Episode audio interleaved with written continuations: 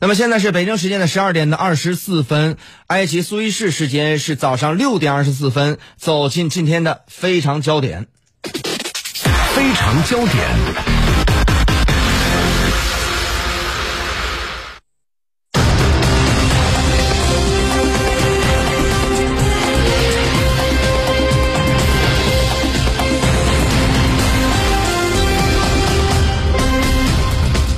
经过六天的救援，苏伊士运河危机终于告一段落。然而，事件的影响还在扩散。苏伊士运河呢是全世界最繁忙的运河之一，掌管了全球约百分之十二的贸易流量。分析数据指出，苏伊士运河的堵塞呢可能令全球的贸易每小时损失四亿美金，每周损失六十亿至一百亿美元。过去几天，石油价格出现大幅的波动，到底是什么原因导致货轮的搁浅？真的是因为刮大风吗？如何来评价埃及对此次阻塞事件的处理效率？世界又应该得到什么样的经验和教训呢？在节目当中呢，将请出各路嘉宾做出深入分析。苏伊士运河现场，媒体人张鹤；台北现场，台北海洋科技学院航海系副教授张在新女士；在北京现场呢，是中国社科院西亚非洲研究所研究员贺文平女士。经过多天的搁浅和多轮的抢救，那么苏伊士运河呢，终于是重新恢复通航了。那么有关现场的一个情况呢，我们来听一下，在苏伊士运河现场的媒体人张贺，呃，当天从前方发回的相关报道。好的，主播。那么就在刚刚呢，长次号呢，在经历了近一周的这个救援呢。已经成功的从它这个事故的河段呢，呃，重新漂浮在海面上，并慢慢的、缓缓的向地中海的方向前进。那么现在它是在多艘的牵引船的护送下呢，前往这个苏伊士运河中段的这个大苦湖的等候区呢，进行全面的检修和技术的检查。只有在检查过拿到运河。呃的通行证以后呢，他才可以继续他呃之后的这个行程。那么据说呢，这个过程呢可能将会持续数个小时，也许更久。那么目前呢，已经有三百五十六艘的船只呢在运河的两端在等候。那么运河呢，现在即刻起呢已经开始了。全面的恢复通行，那么预计需要三天到四天的时间呢，才能让运河恢复到之前畅通的状态。呃，另外呢，苏伊士运河管理局主席在之前的发布会上也谈到了，埃及在这次的事件的损失呢，呃，按照去年五十，按照去去年苏伊士运河五十年收入五十多亿美元的这样的计算呢。运河在堵塞的每一天将损失一千两百至一千四百万美元左右，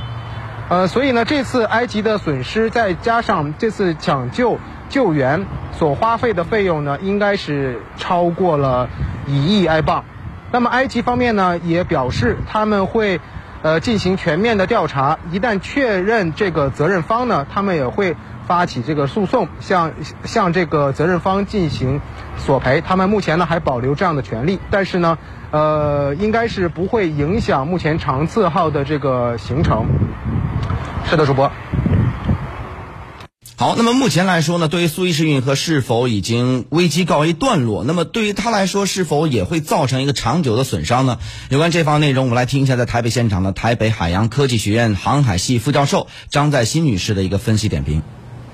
嗯，好好的主持人，因为苏伊士运河哈确实是占整个全球贸运总量的百分之十二，它是一个非常重要的通道。虽然现在长次号开始啊已经重新启动了，但是问题是这个船体的结构是不是安全？这是一件非常重要的事情。我们都知道船舶只要它搁浅，它的呃它的船体一定会变形。那变形的方式有可能会造成它船体有断裂的风险，这是最糟的状况。如果它确定它的结构是不安全的话，其实这条。条船是不能运行的，所以呢，我们还需要等它后续的评估，这条船是不是可以正常的通行，还还还是一个未知数。那至于说它造成这些，比如说有三百多条船哈在那边等待，坦白说，这是一个很很费时的工作，因为我们都知道，经过那一条运河，我们船速大概维持在十节上下，十节就是说一小时呃通行十海里，那十海里一呃一海里大概是一点八五二公里，那那条运河长一百九十几公里，所以你要经过那。条运河的话，你花十一个小时是跑不掉的。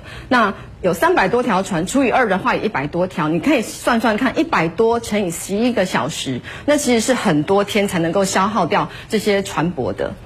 所以有，我觉得有一些船舶，他可能会考虑他走好望角。那坦白说，走好望角你要花十一天的行程，但其实它整个呃运费油量是差不多的。因为我们如果呃走好望角的话，它会多三千海里。那多了三千海里，呃，大概我们如果船速维持十六节的话，可能要八到十一天。一天如果是七十五吨的油，那按照现在的国际油价，一吨大概五百美金左右，其实跟那个整个运河通行费是差不多的。我觉得如果你是排在比较后段的船哈，可以。可以考虑这个方式，只是说要看货主愿不愿意再重新讨论那个运费的问题。那么另外呢，是在这个航海界，我们想知道，就是对于这个，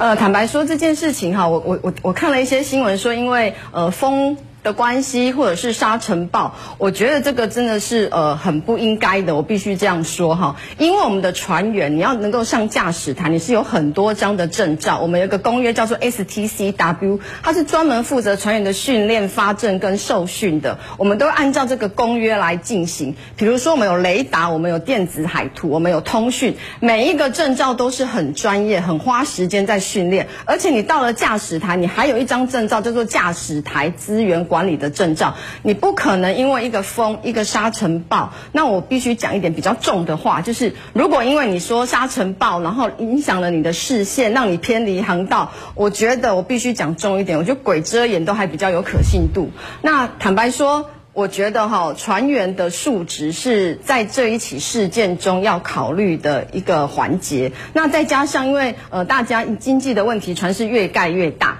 船越盖越大之后，像这一起事件，确实是给了我们一起教训。在那个船舶这么长四百。那河道宽度也才三百五，当他呃不小心受到了偏离航道，那我们知道岸边有那个岸壁效应，他受到了岸壁效应的吸引之后呢，确实是它造成了一个偏离。那偏离之后呢，它的船长太长了，比河道宽度还长，所以才会卡成今天这么严重的一个状况。嗯，虽然说呢，到现在为止呢，很多人都在说怀疑，就到底这个原因是什么造成的呢？目前事故的原因还在调查当中，还没有一个非常明确的、可信服的一个原因出现。但是尽管疑点重重，但是这个埃及的总统塞西呢，马上去表态，而且是迫不及待的表态，说这个已经通航了，然后不会存在任何的问题等等。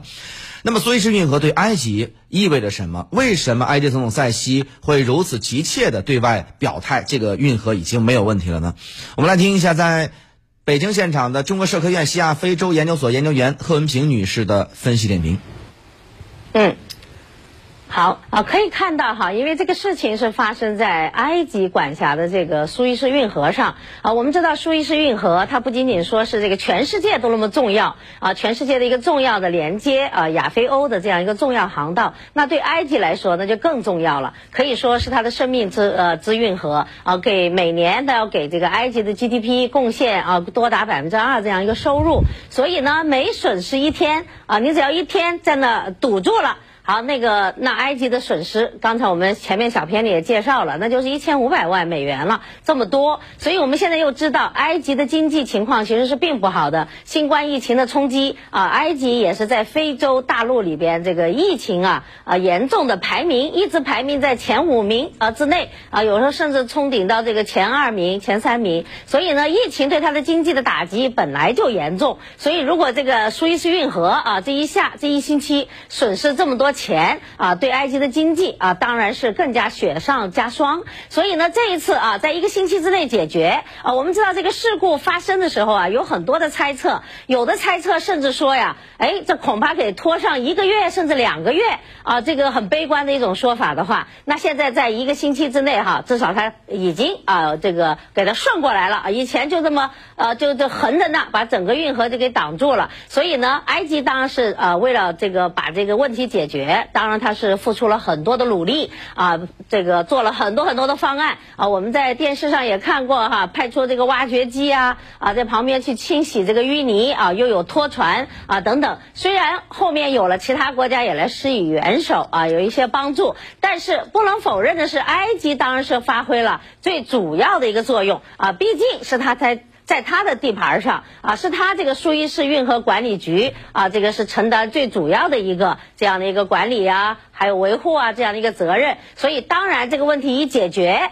那这个总统这个塞西当然都喜出望外，所以自己也发推特哈。这个发推特，一方面他向国际上表明，你看我们埃及人民啊，我们自己啊这个努力，他说用埃及人民的双手，最后把这个问题也能解决了，向国际上表明埃及啊还是能做成一个很。很大的一个事情的，能解决大的这个事故，同时也向国内的老百姓啊，也是要振兴一下这个埃及的这个国威啊。你看我们在呃也向世界上展示我们埃及人民的力量啊，我们能维护自己的这样一条老祖宗就传下来的这样一条。大运河这样的运河，所以我觉得它是既对国内人民，也要对国际哈来表明埃及做出的贡献以及埃及的啊这样的一个成就。嗯，确实呢，现在对于整个埃及的或包括苏伊士运河的这个管理局的这个评价呢，一部分评价说这个呃时间过慢，然后抢救的救援的这个手段过于落后，也有一种说法说。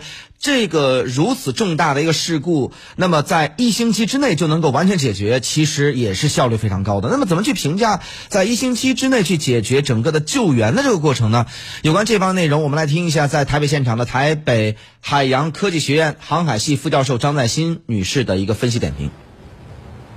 呃，坦白说哈，说实话，这一次救援的表现确实是表现得很好。因为呃，坦白，它那个船很长，它水深二十五米是它最深的地方。但是各位要知道，它水深二十五米才占整个河道宽度的一百二十一米。那你知道吗？它就算它的船动了，还是很容易会卡在那个斜坡上。所以它这次救援这么快，一周算是非常非常快。如果今天的消息正确，它真的开始运行的话，那我觉得这个真的是呃救难救难单位真的是功不可没，真是非常厉害。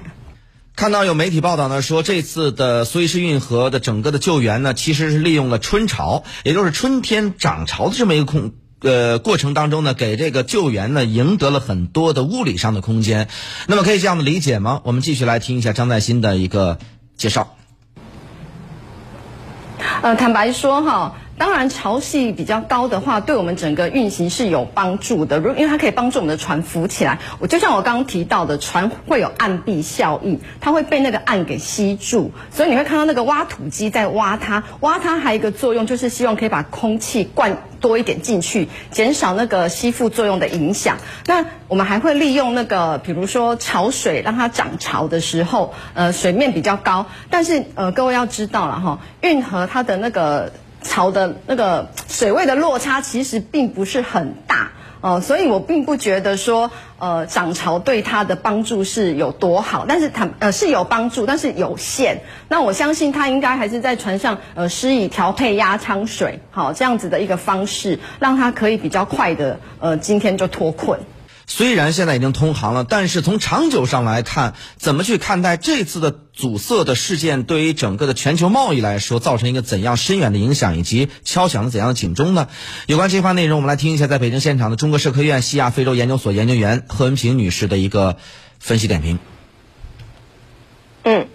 啊，苏伊士运河哈出现的这次啊，这个大的事故啊，可以说给我们都敲响了一个警钟啊，那就是啊，这个全球的这个供应链啊，有时候啊，你看全球经济啊就被一条船哎就可以把它阻呃阻挡住，所以你看一条船一呃把那一横，我们看见哈，所有的这个像石油价格啊，立马就上涨百分之六，好，那么现在说疏通了哈，立刻就又下降了百分之二，包括其他的啊这种各种各样的连带的一些效。益像蝴蝶效应，那也说明它的脆弱性。那如果说啊，它不是一种事故，而是一种，假如说恐怖分子啊，哦，假如说还有说战争的爆发啊，以前经常哈，像中东地区，像这个伊朗啊，要跟美国剑拔弩张的时候啊，也说到要封锁这个霍尔木兹海峡等等啊，那就是说明啊，这一次的这种一个船的事故一堵，等于让大家看到了啊，如果真的啊有，如果是战争爆发或者是恐怖袭击，那全球。经济是多么的脆弱啊！这种像石油的运输啊，也给阻断了啊，等等，这是一个啊。另外呢，我们还看到哈，现在因为俄罗斯也提到啊，马上推销它的这个北极的这样一个通道，那也是像南非的这个好望角的这个通道，也凸显出它的重要性。那也就说明哈，现在其实很多，比如俄罗斯，它也在推它的。它能够啊有这个重大影响力的一个重要航道，连接这个欧洲啊跟亚洲的，所以呢，这说明啊这个地缘政治的角度看啊，很多国家都想啊有自己能控制的一个交通的命脉，哎，这时候也是啊为了这个未来吧啊为了各种不可测的一些事故的发生，那么更呃做一些提前做一些功课。